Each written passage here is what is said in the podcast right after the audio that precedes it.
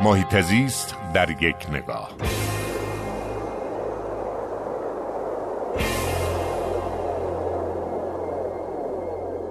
پنجشنبه 21 مرداد که به اتفاق مراسم ابتکار در قزوین بودیم صحنه امید بخشی رو دیدیم. گروه زیادی از دو چرخ سواران زن و مرد به استقبال مراسم ابتکار و استاندار قزوین اومدن. تا نشون بدن که از پویش سهشنبه های بدون خودرو دارن سزاوارانه حمایت می‌کنن.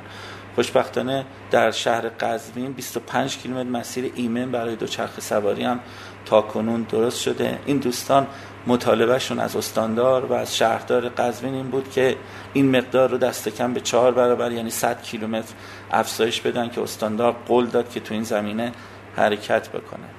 این بسیار نکته مثبتیه که ما می‌بینیم که الان بسیاری از کلان شهرهای کشور دارن شتابناکتر از اون چیزی که ما فکر می‌کردیم از پویش سهشنبه های بدون خودرو حمایت می‌کنن. هفته قبلش که در اصفهان بودم شهردار اصفهان آقای جمالی نژاد که خودش با دوچرخه تردد می‌کنه قول داد که اون هم تا پایان همین امسال مسیرهای ایمن دوچرخه سواری رو به 100 کیلومتر افزایش بده در اصفهان.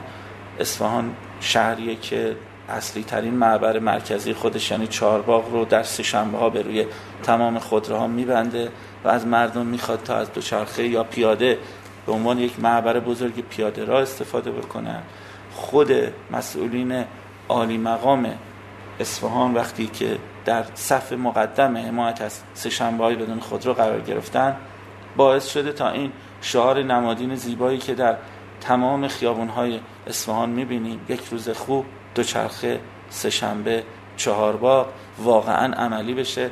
و من امیدوارم این الگوی موفق در دیگر شهرهای کشورم به صورت تسری پیدا کنه.